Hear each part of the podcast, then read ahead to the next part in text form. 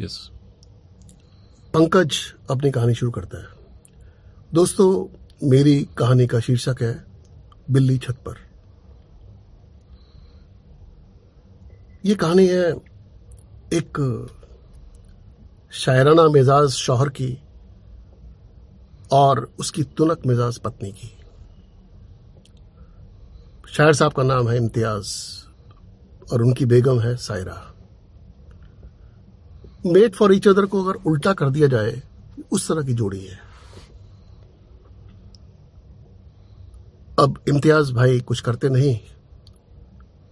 उनकी बीवी खूबसूरत भी है और अच्छा कमा भी रही है। तो शायर साहब को अपनी बीवी के नखरे नाज उठाने पड़ते हैं।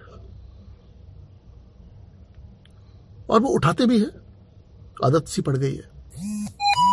उठाते हैं लेकिन शायराना अंदाज में।